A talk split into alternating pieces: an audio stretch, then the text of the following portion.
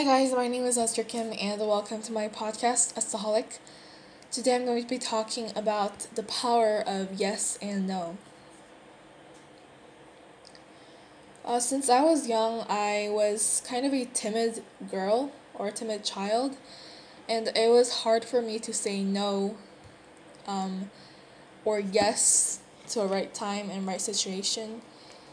So um, whenever I had the whenever I didn't have the confidence to say no, I was kind of sad and I questioned myself why I couldn't say no or why can't I reject the person. But as I grew up, um, I learned to make excuses instead without uh, rejecting straightforwardly because I thought it might hurt the other person who asks asked for it. Um, it said here, it says here that it is important to be someone who finds the one way to say yes and accept challenges rather than becoming someone who finds a hundred reasons to tell no.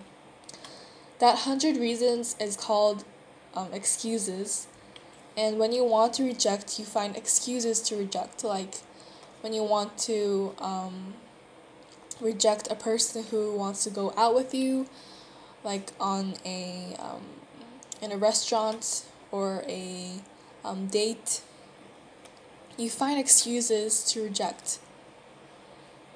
But um, it is sometimes it is best if you make excuses instead to avoid hurting that person.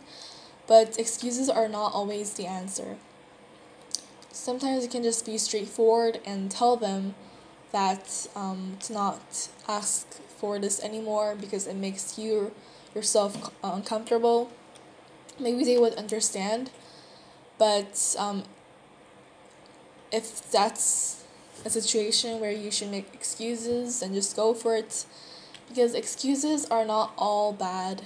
They are sometimes helpful for you to um, avoid being the bad and wicked person. No is active in the right circumstances, and you should value your time to say no to a lot of things. Everything in life is relative, so choose wisely. Yes and no can make and break your experiences. There is a big difference between um, saying yes to something or saying no to something. And when you're choosing whether to say yes or no, there are two ways in life, which um, you might not be able to turn back and choose the other way. So make sure to choose wisely between the path of yes or the path of no. Anyways, I hope you um, learned something from this episode. I will see you on my next one. Stay safe and always be a solid. Bye.